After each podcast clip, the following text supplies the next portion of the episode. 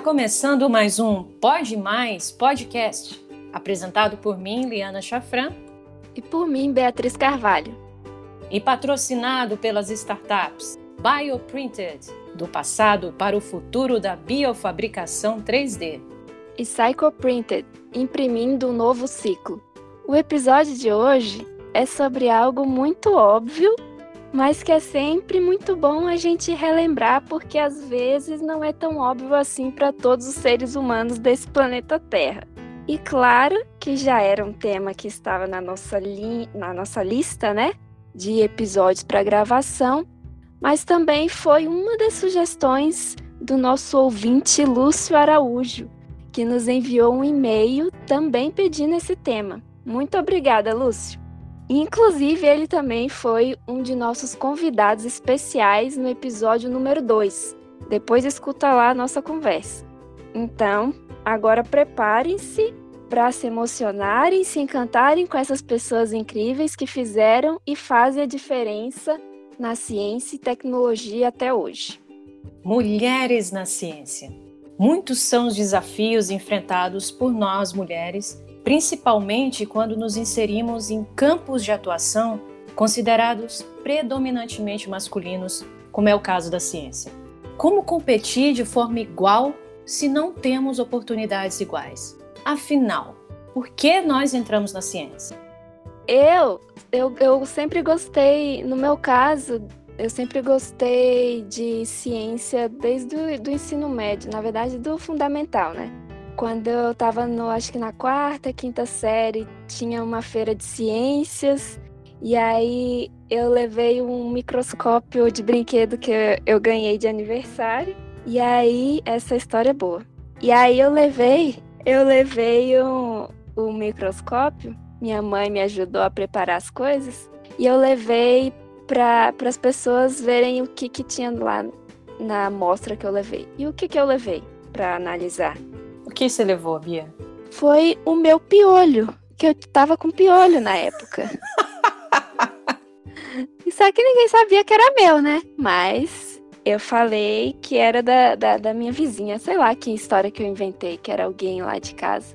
Botou a culpa na vizinha, Bia. É, eu não sei. Aí, mas era, ficou muito legal. E aí você conseguia ver o piolho lá no microscópio de brinquedo que eu levei para a feira de ciências. Isso foi um dos fatos marcantes, mas o, também na, na, no meu ensino médio, eu sempre gostei também de, de ciência e de biologia, porque já era dividida as matérias, né? Biologia eu gostava muito, química também gostava muito, que eu achava muito mágica as coisas, o professor ensinando e um negócio mais o outro formava um negócio diferente, era uma loucura.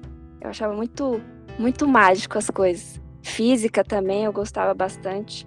E aí essa mistura toda me levou a, além dos modelos também de, de cientistas, que aí a gente vai falar e depois que você falar a sua. Por que, que você entrou na ciência?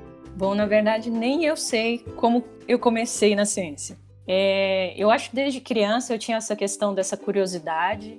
Eu lembro de um fato muito marcante, de eu devia ter por volta de uns seis anos, e é, era dia das mães e eu queria dar uma, alguma coisa para minha mãe. E aí eu resolvi, bom, eu não tenho dinheiro para comprar um presente para minha mãe, então eu vou fazer alguma coisa para ela. E eu sabia que minha mãe gostava muito de perfume. Então o que, que eu fiz? Na minha época, não estou entregando a minha idade, pelo amor de Deus, mas na minha época tinha um suco chamado suco.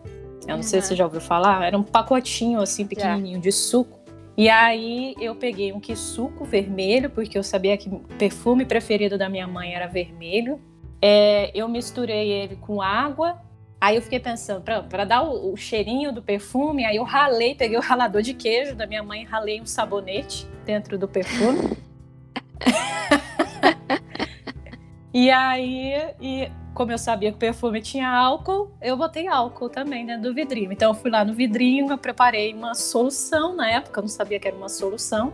Aí eu Meu coloquei Deus. água, álcool, sabonete ralado e que suco para dar a cor. E dei para minha mãe. Falei aqui, olha, mãe, eu fiz o seu presente de aniversário. E aí minha mãe, obviamente, né, ela cheirou aquilo, né? Ela ficou meio desconfiada, mas para não me deixar triste, né? Aí você vê como as mães são maravilhosas, ela resolveu testar o perfume nela. Eu lembro a cara que ela fez, ela colocando o perfume. Nossa, minha filha ficou, olha, maravilhoso. Então, é... então essa assim foi a primeira é a primeira lembrança que eu tenho do meu contato assim, fazendo alguma coisa relacionada à ciência, mas na época eu não tinha ideia, né? Que aquilo Nossa, você já era ser. química. Pois é, né? Na época eu não tinha essa ideia. E eu nunca quis uh, ser, por exemplo, eu, eu tinha como exemplo na minha casa o meu irmão, que é professor de matemática, e eu vi o quanto ele trabalhava, o quanto de prova ele carregava para casa. E aí eu pensei, eu não quero isso para minha vida. Não quero ser professora, não quero corrigir prova, porque eu, eu via o quanto ele se, se matava né, para preparar aula, para corrigir prova. Então, na minha cabeça, eu queria ser outra coisa. E aí, uh, minha, meus pais queriam muito que eu fosse doutora, né? E eu sabia que eu não tinha condição de passar no vestibular de medicina. E aí eu comecei a estudar para uh, fazer o vestibular de odonto. Uhum. E aí eu estudei bastante. Eu, eu tentei, acho que uns três ou quatro vestibulares para odonto. No quarto vestibular, eu fiquei por pouquíssimos itens, então já tinha certeza que no próximo vestibular eu ia passar para odonto. Uhum. E aí, uh, na época, um, meu afilhado, ele tinha mais ou menos uns, acho que uns cinco anos de idade, e ele morava com a gente. Ele e a mãe dele moravam com a gente. E mais ou menos umas duas semanas antes da inscrição para o vestibular, ele teve um acidente na escola. Né? Ele, ele tinha colocado os dedinhos ali na, na, no lugar onde fecha a porta. E a porta da escola era aquelas portas de ferro. Ai, meu pai do céu. E aí um coleguinha foi fechou a porta no momento que ele botou os dedinhos. Então ele ficou com dois dedinhos da mão assim praticamente pendurados, né? Meu Deus. E aí a mãe dele não podia cuidar de, dele porque ela trabalhava. Então aí eu larguei os estudos, larguei tudo para poder cuidar dele porque a gente tinha que depois que deram os pontos tinha que fazer uh, uma compressa de água fria e água quente a cada 30 minutos. Então não tinha condição da mãe dele fazer isso e, e tinha que fazer porque ele tinha risco de perder a pontinha dos dedos. Então aí eu larguei tudo. Quando eu fui fazer o vestibular, fazer a inscrição, né, pro vestibular, aí eu já sabia que eu tinha perdido ali umas duas semanas de estudo, não tinha condição mais de, de, de voltar. Aí eu pensei, bom, é, eu quero odonto. Quais as, as matérias que eu posso usar no curso de odonto? Biologia ou química? Então vou fazer o vestibular ou para biologia ou para química. E aí eu aproveito, se eu passar, eu aproveito as disciplinas e no outro vestibular eu é, faço vestibular para odonto e aí eu já vou aproveitar as disciplinas. E aí por que, que eu não escolhi biologia? Porque ah. eu odiava planta. Eu odiava estudar planta, aquele negócio de gimnospermas, angiospermas e não sei o que. Eu odiava aquilo. É, isso aí é meio um saco mesmo, mas. Não é? Aí eu resolvi fazer o vestibular para química. E, e foi muito legal, porque eu não imaginei que eu ia gostar tanto do curso.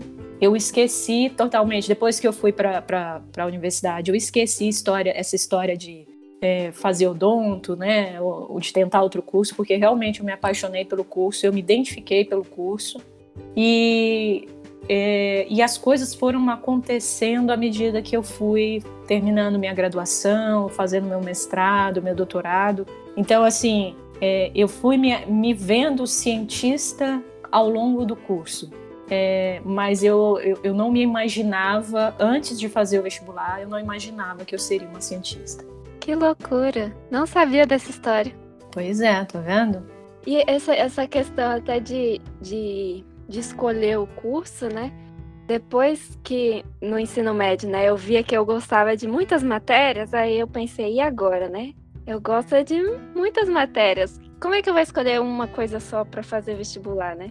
E aí, procurando é, alguma coisa que eu poderia me identificar, aí eu fui pesquisar na internet o que misturava, né? Biologia, química, física, em uma coisa só, mais ou menos assim. E eu gostava muito de. Eu queria alguma coisa que fosse. que eu conseguisse criar desenvolver alguma coisa para que fosse bom para as pessoas, sabe? E aí foi pesquisando, acho que já na, na, nos cursos da UNB, que eu vi um curso novo, porque não existia ainda biotecnologia na UNB. E às vezes, quer dizer, eu já tinha, até pensava em sair aqui de Brasília, né? E aí, quando eu pesquisei biotecnologia, eu vi biotecnologia, que tinha essa mistura de a parte biológica com química e uma parte que eu achava que ia ter muita tecnologia também, mas era eu vi que cada curso ia para um lado da biotecnologia, né? E aí na UNB eu cheguei a fazer o vestibular para USP, né, a FUVEST, Unesp também fiz, algum, para alguns cursos de biotecnologia. E fiz a UNB também, fiz o PAIS e o vestibular. Aí eu passei em biotecnologia e o que eu acho engraçado é que muita, muita gente, quando entrava em biotecnologia, era um curso novo, né? Tinha acabado de criar, acho que. Eu fui a terceira turma, na verdade, eu fui a terceira turma. E aí as pessoas entravam, os estudantes entravam e, e não sabia muito bem o que, que era ainda biotecnologia. Ou então era alguém que queria fazer um outro curso e aí acabou caindo na biotecnologia porque não sabia, não passava em outro curso ou não sabia direito o que queria. E aí eu, eu olhava assim para as pessoas, mas eu escolhi biotecnologia porque é biotecnologia, né? E aí eu fui me decepcionando com algumas coisas no curso mas não especificamente pelo curso, mas pela vida acadêmica, mas pela, pela ciência. Eu acho que eu, eu me encantei de novo pela ciência quando eu entrei, já estava terminando o meu minha graduação e aí entrei no mestrado, que eu já imaginava que eu queria entrar no mestrado, doutorado ainda não. E aí eu, eu foi quando eu me reencantei de novo com a ciência. E aí foi muito, muito legal. Estamos aqui. Durante essa sua jornada, Bia, então desde a graduação em que você começou a estudar biotecnologia até o término do seu mestrado e até mesmo agora desenvolvendo as suas pesquisas é, dentro das suas startups, você das nossas, das nossas startups, você sofreu algum tipo de uh, preconceito ou algum tipo de pressão por ser mulher? Olha, eu um pouco assim, eu, eu acho que durante esse, esse, esse tempo todo, eu não eu acho que eu não foquei muito nisso, sabe? É, mas eu depois passando por algumas situações, eu, eu percebi que, opa, isso aqui eu acho que não era para ser assim, né? Mas é, eu acho que durante é, é, essa, essa jornada eu acabei não ligando muito para as baboseiras e seguindo em frente. E aí acabou que eu não fiquei muito com isso. Mas teve algumas coisas, mas eu não tenho muita, sabe, recordação, porque eu simplesmente não tô nem aí, ignorei e segui em frente, né? Porque o caminho é difícil mesmo, mas infelizmente a gente tem que tirar a força de não sei da onde para seguir. É, uh, eu, eu no Brasil, eu confesso que eu, eu sentia mais preconceito pelo curso que eu fazia do que uh, por ser mulher. Né? Uhum. Então, uh, eram inúmeras vezes que às vezes eu estava num grupo de, de pessoas conversando e aí a pessoa perguntava: Ah, você faz que curso? Eu, falo, eu falava: Faço química. Aí eu sempre ouvia algumas respostas tipo: Você é doida? Ou Ah, você faz bomba? Ou Ah, você sabe fazer sabonete? Isso, né? Algumas vezes eu ouvi. Agora, aqui nos Estados Unidos, esse preconceito contra a mulher é muito mais escancarado. Assim, você ser mulher na ciência e você ser mulher e o que eles chamam de international, né, que é que é um estrangeiro, é, isso, esse preconceito é muito escancarado. É, você sente o tratamento de uma forma muito diferente. É, principalmente você sendo estrangeiro, eles acham que você está aqui roubando o espaço deles. É, um, um, exemplo claro essa questão do ser, desse preconceito por você ser mulher é, eu tive numa entrevista de emprego que eu fiz aqui, e aí no final eu tinha passado por todas as etapas da entrevista, e aí só tinha eu e mais um outro candidato. E aí nós fomos juntos nesse dia para fazer a entrevista final.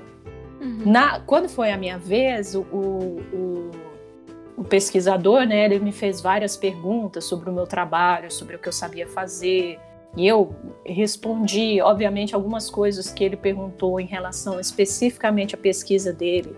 Eu fiquei um pouco perdida, mas em grande parte da, da entrevista eu respondi. E aí, quando foi para perguntar pro, pro cara, a primeira pergunta que ele fez foi: Ah, que time você torce? Oxi. E aí eles começaram a discutir sobre o time, sobre o tipo de cerveja que eles gostavam. Meu Deus. E aí você vê, né? Pô, peraí, eu vim aqui, você me fez perguntas sobre o meu trabalho e para ele você começa a entrevista falando coisas para deixar ele mais à vontade, entende? Uhum. E aí eles uhum. tinham coisas que se conectavam, que era o time, que era a cerveja, e aí você sente, entendi, eu já aí você dá aquele clique, né? Eu uhum. entendi o que está acontecendo. Então aqui nos Estados Unidos é essa questão de você ser julgado porque você é mulher e porque você é, é estrangeiro dentro da ciência, isso é muito escancarado. Né? Nossa, que... é, numa entrevista de emprego, por exemplo, você não pode falar que você tem filho. Porque se você falar que você tem filho, você perde muitos pontos durante a entrevista de emprego. Imagina uma cientista com filho, a gente vai precisar rodar aqui uh, um experimento, ou a gente vai precisar é, é, concluir um projeto que dura uma semana, duas semanas, três semanas. Você tem que estar aqui o tempo inteiro. Se você tem filho, você vai ficar toda hora na cabeça deles, né? Criando uhum. uma desculpa para não vir trabalhar. Então você não pode, você não pode nem citar que você tem filho numa entrevista de emprego, porque isso é, são pontos negativos para você. Então, assim, é, muito difícil ser mulher é, na ciência, e aqui é muito escancarado isso. E aí, é por isso que eu acho que é interessante que, mesmo nessas, é, nessas adversidades que a gente tem, né, nesses tipos de, de, de preconceitos que a gente vive, a gente ter na nossa mente pessoas que nos inspiram, cientistas uhum. que nos inspiram, que nos, é, que nos mostram que é possível. É possível eu conseguir ser mulher na ciência, mesmo ouvindo tanta coisa, mesmo tendo que, a cada dia, tendo que provar que eu sei o que eu estou fazendo, porque o homem não precisa provar diariamente que ele sabe o que ele está fazendo, mas a mulher precisa.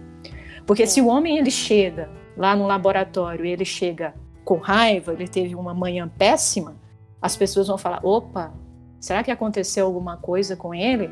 Agora, se a mulher está no chega, direito dele, né? Né? Agora, se a mulher chega da mesma forma, é, é, mal-humorada ou teve uma, uma manhã ruim, o que, que a pessoa já fala? Ela está naqueles dias. Ela, ela está naqueles dias. Então, o preconceito, ele começa com essas, essas palavrinhas. Aham. Uhum né? Com essas piadinhas que a gente tem que o dia inteiro a gente tem que ficar bem com todo mundo, a gente tem que ficar provando a cada cinco minutos que a gente sabe o que está fazendo, porque a cada cinco minutos eles ficam te testando porque você é mulher. Porque se ela é mulher, ela não sabe fazer, ela não entende de, do, do trabalho, né? Só ela não entende. Ela é Exatamente. é mulher. A questão de cálculos, né? Uhum. Quantas e quantas vezes é, eu na faculdade fazendo as disciplinas de cálculos e os professores fazendo piadinhas do tipo: ah, isso aqui eu duvido que uma menina aqui da sala consiga responder. Meu Deus. É, é absurdo. Professores, por exemplo, que uh, na época dando aula de química é, orgânica, né, e falando sobre a visão tridimensional das moléculas, em sala de aula falando: ah, a mulher não sabe enxergar de forma tridimensional. Então, o tempo inteiro você fica, sabe, sendo testado, o tempo inteiro você fica sendo julgado por você ser mulher. Então, é por isso uhum. que eu acho importante a gente ter é, essas pessoas que nos inspiram, principalmente dentro das nossas áreas. Tem alguma é. cientista que te inspira, Bia? Então, engraçado é que começou bem antes de eu entrar na faculdade, foi bem no, no ensino médio, que eu estava na aula de, de biologia, e aí estava falando, e a, a, a professora, o professor, não lembro na época, falou sobre uma cientista que ganhou dois prêmios Nobel. Dois. em áreas diferentes. Marie Curie. Quando eu ouvi falar dessa mulher, eu falei: Meu Deus, que mulher fo fofa, né? Porque. Porque temos futuros cientistas, mini cientistas ouvindo nosso podcast, né? Isso. Que mulher massa! Quem é essa pessoa? E aí que eu fui pesquisar mais sobre ela, e aí ela tá junto comigo desde o ensino médio, desde o ensino médio, na faculdade, ela tá junto comigo e eu amo essa mulher. Amo, de paixão. A Maria é uma figura que eu acho que é, ela inspira muitas e muitas mulheres, é, desde é, de, de, que, de que nós tomamos conhecimento da força que ela teve, da coragem que ela teve e da persistência que ela teve. Então, muitas pessoas conhecem, conhecem somente né, a parte bonita né, da vida da Marie Curie ou da Mary Curie, que é como eles chamam aqui, mas na verdade ela passou por várias situações difíceis, muito preconceito. Imagina você ser a única mulher professora em uma universidade, dando aula para um curso que era predominantemente masculino, que era o curso de física. A gente vai falar um pouquinho sobre a história da Marie, mas eu concordo com você. Para mim também, ela foi e é a maior cientista de todos os tempos. Para mim, ela é a pessoa que me inspira, não só pelos trabalhos científicos que ela fez, mas pela coragem que ela teve em vencer todos os preconceitos e poder desenvolver o trabalho dela da melhor forma que ela podia. O que é muito legal é que a filha dela, ela também é cientista. Uhum. Né? E então, assim, você, você vê que. Imagina você, você tem uma mãe, sua mãe é uma das maiores cientistas uhum. do mundo, né? Então acho que a pressão aí também para ela é muito grande. Né? Não é à toa que ela também ganhou um prêmio, né, Nobel. Ela também ganhou um prêmio a Nobel. Filha. A gente isso, a gente até pode discutir um pouquinho sobre isso. E é, e é por isso que é, esses modelos são muito importantes, né? Porque imagina se a gente não fica sabendo. A gente, muitas dessas cientistas, as cientistas, a gente só ficou sabendo dos grandes feitos delas depois que já passou, depois que elas morreram, muitas vezes, né? Exatamente. Ah, na, na história da, da humanidade aí, a gente tem muitas mulheres cientistas, pesquisadoras, inventoras que foram geniais desde a antiguidade, né? E elas realmente eram julgadas o tempo todo, condenadas, foram condenadas muitas vezes, colocadas de lado por fazerem o que elas sabiam fazer, que era ciência, e o que homens jaziam, né? E eram julgadas por só ser mulher. Um dos exemplos que a gente tem desde a antiguidade, né? Uma das mais antigas que ficou bem famoso, tem filme com a vida dela, é a Hipátia de Alexandria, no Egito, que era lá do Egito, na época do Império Romano. Ela foi uma filósofa grega que lecionou matemática, filosofia, astronomia. E ela, ela é considerada praticamente a primeira mulher matemática da história. E quem quiser saber mais, tem um, um filme é, que fala sobre a vida dela, que é a Alexandria. Continuando na, na nossa linha do tempo, né, a gente vai ter outros cientistas, por exemplo, é, na época medieval também, mas por causa é, da época, às vezes algumas estavam relacionadas a, a conventos, outras fora de convento também, mas nós tivemos alguns exemplos. Mas depois, no século XIX, também nós temos um, uma mudança de, de pensamento, aí já começa a mudar o cenário na ciência.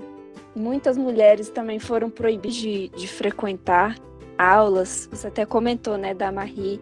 Muitas foram é, proibidas de, de atuar como cientistas e até a, quando conseguiam, né, atuar como cientistas e trabalhar e dar aulas, eram as únicas em uma universidade e sofriam tanto com isso.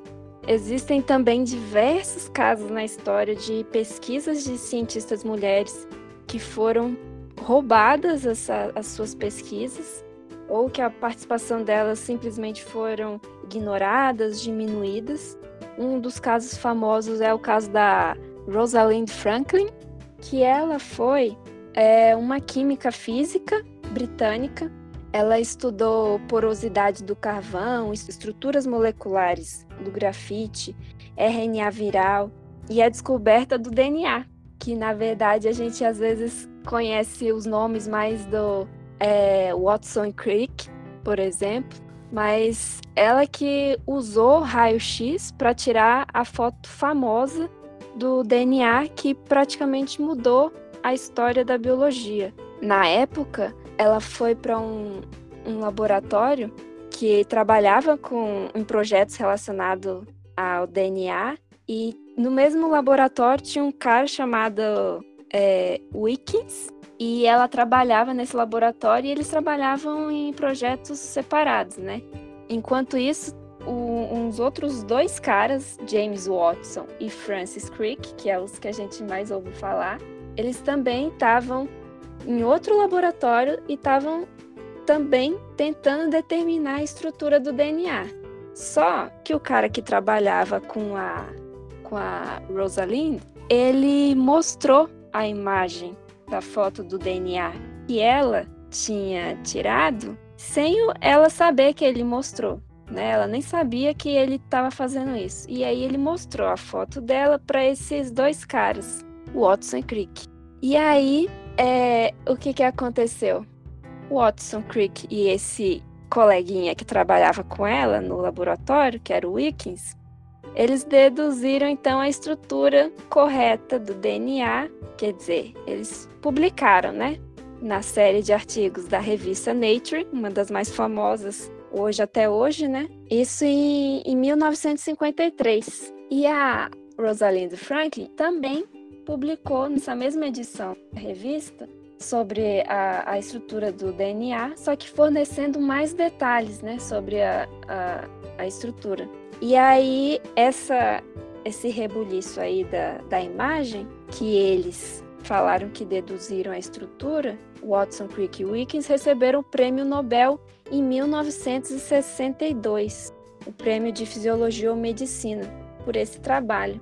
E o que, que aconteceu? Rosalinda, ela, ela morreu de câncer de ovário quatro anos antes deles receberem o Prêmio Nobel. E como o Prêmio Nobel ele não é concedido depois que a pessoa morre, né, postumamente, nunca a gente a gente nunca vai saber se ela realmente teria recebido o, o prêmio, se ela teria recebido esse crédito por, pela descoberta ou se nunca a gente nunca vai saber, né, se, a, se ela teria recebido parte desse prêmio, porque quando eles receberam, eles não deram nenhum crédito também a ela, né? É, esse tipo de comportamento também na ciência é muito comum, né? Por isso que muitos grupos de pesquisa eles trabalham de forma a proteger o máximo possível aquilo que estão fazendo, porque existe muito disso. A pessoa trabalha anos para conseguir chegar a um resultado e aí a pessoinha do lado vai lá, olha aquilo, copia, publica antes e aí ela que acaba ganhando todos os louros, né? Isso, isso é muito, infelizmente, é muito comum na área da ciência. Né? É, isso que é uma das coisas que me chateia na, nessa área da ciência acadêmica. É lamentável. Outra cientista famosa também, que vocês devem conhecer, é a Catherine Johnson, que ela foi uma matemática muito importante para a NASA, antes de até ela ser NASA. É, nas primeiras missões, ela foi pioneira. Ela ajudou a fazer os cálculos que ajudaram a enviar astronautas para a órbita e também mais tarde foi o que ajudou o homem chegar à Lua, né, na missão Apollo 11. É, ela também está naquele livro que se tornou filme, Estrelas Além do Tempo, vocês devem conhecer, um filme muito legal que fala justamente sobre as matemáticas e engenheiras afro-americanas da NASA. E a, a Catherine foi uma das mulheres negras que formaram a, a equipe no centro de pesquisa justamente para calcular esses primeiros lançamentos espaciais da NASA. Ela recentemente, ela morreu recentemente, né? Nesse ano, no início do ano, em fevereiro, aos 101, 101 anos. 101 anos. Então ela, ela, ela pôde ver essa homenagem feita a ela no filme, né? Na, no filme Estrelas Além Foi. do Tempo. Ela viu e também recebeu uma, uma medalha de. Uma das medalhas mais importantes do, nos Estados Unidos. Ela foi entregue pelo Barack Obama. Nossa, foi muito legal. E a, a, a cientista, então, que eu acho que uma das cientistas mais recentes, né, digamos assim, mais conhecidas do século XX é a Marie Curie, né, que é o que a gente começou a abrir o nosso, abrindo o nosso episódio. A gente falou sobre ela e sobre a importância que ela teve né, na, nas nossas vidas. Nossa querida. Nossa querida Marie Curie. Então a Marie Curie, ela, ela foi uma das, assim como você falou, ela recebeu dois prêmios Nobel, um na área da química e outro na área da física. E ela foi a responsável pela descoberta do rádio e do polônio. É, rádio elementos químicos, elemento químico, pelo amor de Deus, não foi do rádio, rádio né, do rádio elemento químico. Os estudos da Marie Curie, elas, eles começaram na época ainda que ela fazia o doutorado dela. E ela era casada com um professor da Universidade de Sorbonne, em Paris, o Pierre Curie, e os estudos dela começaram na época ainda do doutorado dela. No doutorado dela, ela começou a estudar os sais de urânio. Uh, o estudo dela era baseado nos trabalhos de Anthony Becquerel, que ele também estudava alguns corpos fluorescentes que, uh, quando submetidos à luz, eles emitiam raios é, de, de, natureza diferente daqueles que tinham sido descobertos, que eram raio-x, os raios-x. E aí ela começou a observar que alguns sais de urânio também emitiam luz, é, só que nesse caso eles emitiam luz de forma é, espontânea e que essas, essas luzes elas marcavam chapas fotográficas é, sem que houvesse um tipo de excitação inicial, ou seja, sem que houvesse a ação preliminar da luz. A Marie ela começou esses estudos com sais de urânio é, junto com o marido dela, com, mais, mais uma vez falando, né, a Marie estava no doutorado, o marido, o marido dela já era professor da Universidade de Sorbonne, e ela precisava de um lugar, de um laboratório para fazer os experimentos dela, e isso que é uma, uma coisa, a coisa mais maravilhosa, né? É, todos nós cientistas, é, nós temos essa necessidade de, de, de, trabalhar em laboratório, assim, grande parte, né, da, do, dos cientistas. E, e, ela precisava trabalhar no laboratório, mas ela não tinha acesso aos laboratórios. Então ela começou a fazer os primeiros experimentos dela dentro de um hangar, né? aqueles hangares que você é, guarda pequenos aviões. Então ela começou a fazer esses experimentos dela ali, num, ambiente que era, você não tinha um controle de temperatura, que era o tempo inteiro é, acometido por umidade, então tinha muita goteira naquele ambiente e era um ambiente que ela tinha disponível para mexer com elementos químicos radioativos.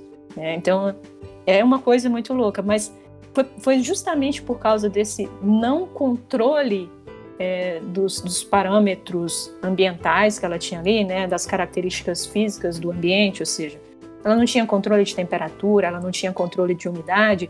Isso acabou sendo importante para que ela pudesse observar que determinados elementos químicos eles emitiam radiação de forma espontânea. Não importava a temperatura, não importava a umidade, não importava nenhum tipo de agente externo que pudesse estar influenciando aqueles elementos a emitirem radiação. Quando a Marie terminou o doutorado dela, ela ainda não tinha descoberto Uh, na verdade, ela já tinha descoberto o rádio e o polônio, mas ela não era, não, não tinha credibilidade no trabalho dela, porque na época você só podia considerar um elemento químico que tinha sido descoberto se você conseguisse obter a massa atômica desse elemento. Se você não obtivesse a massa atômica desse elemento, você não podia dizer que você descobriu um novo elemento químico. Então, ela e o esposo, o Pierre Curie, eles estudaram por quatro anos tentando fragmentar minérios, um desses minérios que é o que é, fez com que eles é, conseguissem né, descobrir o rádio e o polônio, esse minério se chamava PEC Blender. Então eles começaram, e era um minério que é extremamente caro, então porque eles, esse minério ele era usado, né? Ele era usado para retirar sais de urânio e também para fabricação de vidros na época. Então eles acabavam trabalhando com o resíduo que era descartado desse minério, então era uma quantidade muito pequena.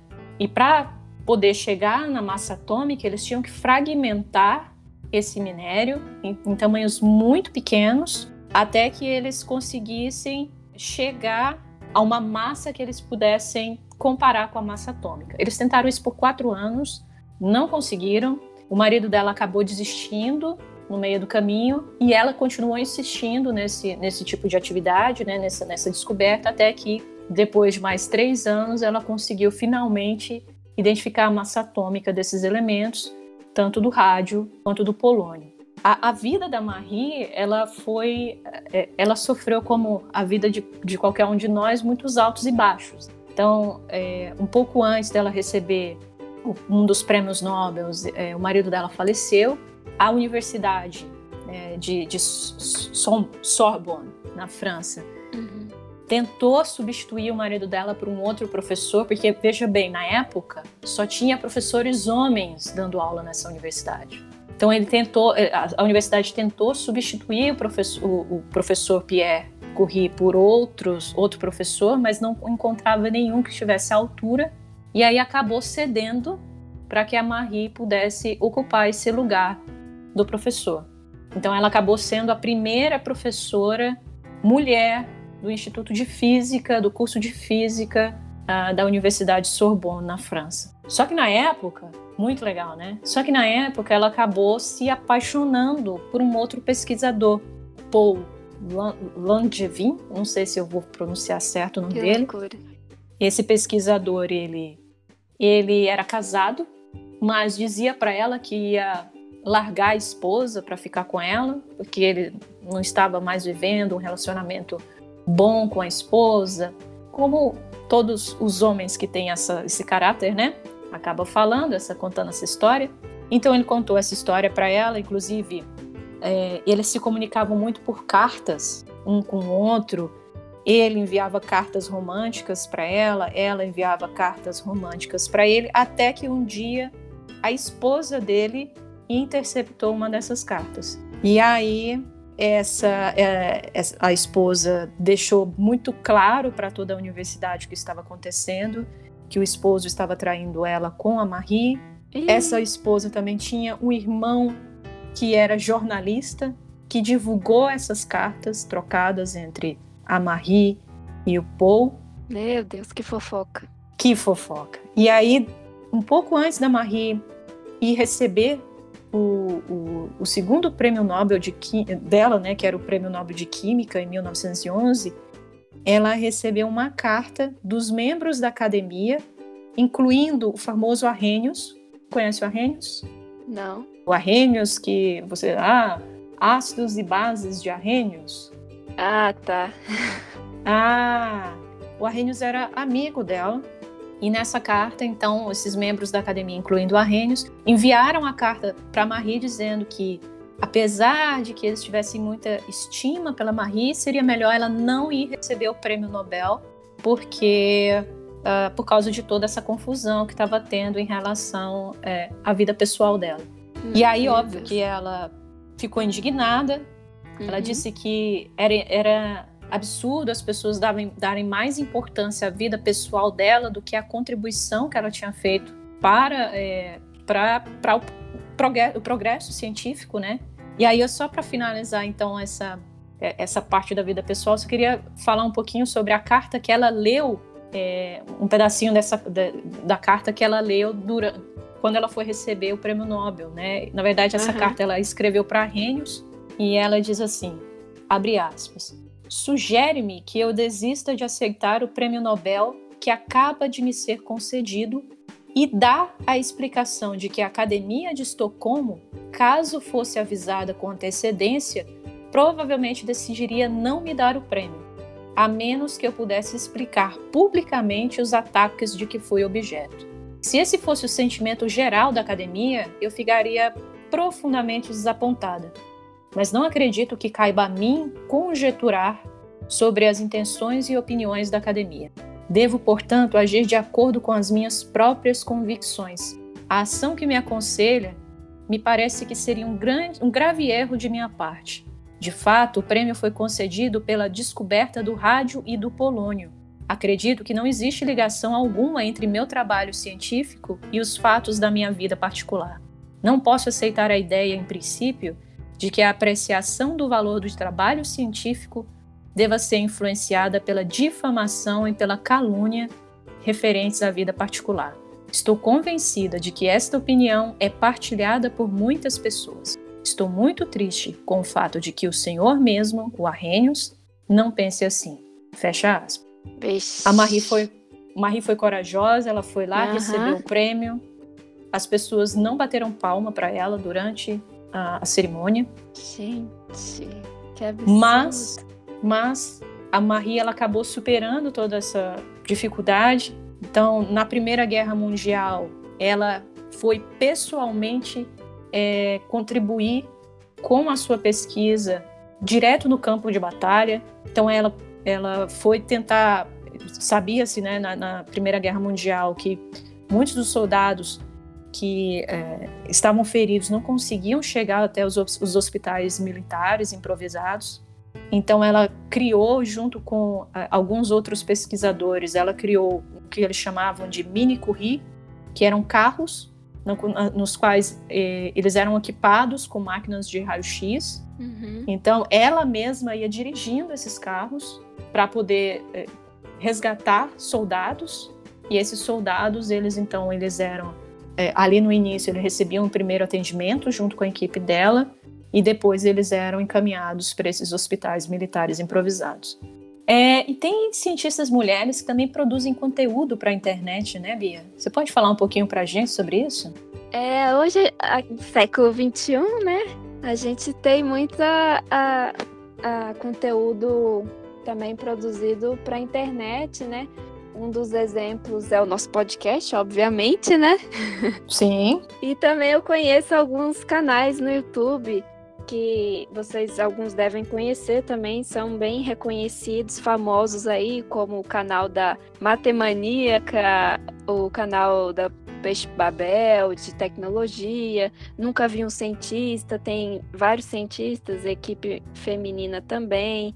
Tem os Dragões de Garagem, que tem podcast, o canal no YouTube. Então, hoje em dia tem muita, século XXI, a gente tem muitas cientistas, futuros cientistas que também estão ouvindo nosso podcast. E eu tenho também um, uma, uma cientista que eu admiro demais nesse século XXI. Ela também é química, eu sou apaixonada nas químicas também. Fazem muita coisa. É muito corajosa, faz muita coisa. Conheci por acaso, tenho a sorte de hoje estar gravando um podcast com ela. Liana ah, E eu eu conheci uma, uma biotecnologista. Falei certo? Falou. Fiz. Uma biotecnologista que, além de biotecnologista, ela é. Ela sabe mexer com bioimpressão 3D, ela sabe operar robôs, ela sabe reciclar, reciclar plásticos, né, polímeros, ela sabe é, ela, ela tem, tem experiência com design, é, parte da web, web design. Ela tem experiência. Pensa numa pessoa que é mil e uma facetas, né? Extremamente multifacetada. Beatriz Sei. Carvalho. E além disso, ainda apresenta um podcast. Olha só, certo? a dupla tá perfeita. e esse foi mais um episódio do Pode Mais Podcast. Se você quiser falar com a gente, basta enviar um e-mail para podemaispodcast.com arroba gmail.com. Pode mais podcast, arroba gmail.com. E mande uma mensagem de voz também, se você quiser mandar, pode mandar pelo link que está na descrição. E também não esquece de seguir e nos acompanhar no, no Instagram. É arroba podcast, tudo junto também. Isso. E siga as nossas promoções, viu? A cada semana a gente vai postar algumas promoções, você pode ganhar várias coisas legais seguindo aqui o nosso Instagram, arroba Muito obrigada por nos acompanhar até aqui e a gente se vê no próximo sábado.